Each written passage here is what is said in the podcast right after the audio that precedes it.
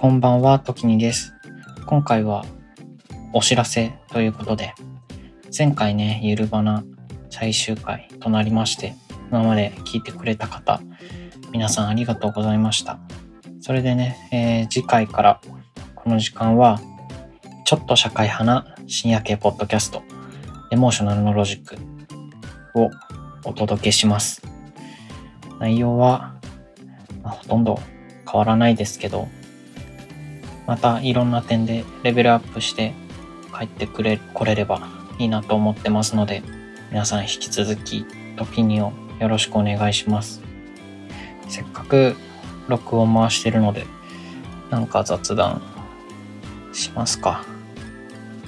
無印良品のアロマキャンドルじゃなくて、なんて言うんですか、あの、アロマディフューザ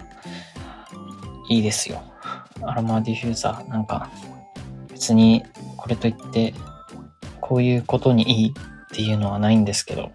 なんかちょっとした間接照明みたいにもなりますし、いい匂いするし、寝るときにおすすめなので、もしね、寝るときに、このね、僕のポッドキャストを聞いていただけてる方いらっしゃったら、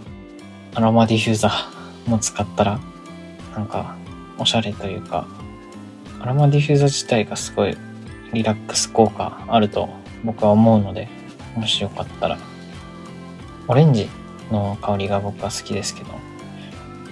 新宿、渋谷か、渋谷の大型店、無印の大型店とかに行けば、自分でなんかね、香りの調合とかもできたり、既存のものでも結構いい香りするので、僕は間接照明がすごい好きで、IKEA とか、あの、IKEA とかで結構売ってるんですよ。ちょっとしたイルミネーションみたいなの。それ、部屋に巡らせたりしてるんですけど。ちょっとね、あったかい、えー、色合いが、ちょうどいい間接、間接照明なので、アロマディフューザーは、機会があったら、買ってみてください。こんな感じでいいですかね。それじゃあ、来週は、一週間だけね、ちょっとお休みさせていただきたいと思います。それで、番組のエピソードの整理とか、えっ、ー、と、名前の、えっ、ー、と、エピソードの名前、今までのやつはゆるばなで、これからはエモーショナルのロジックですよっていう風にしたいので、若干作業したいと思います。それで、アートワークプ画みたいなね、アートワークの方も変わるので、あのね、気をつけてください。なんだこの番組はってなって間違えて削除しないでくださいね。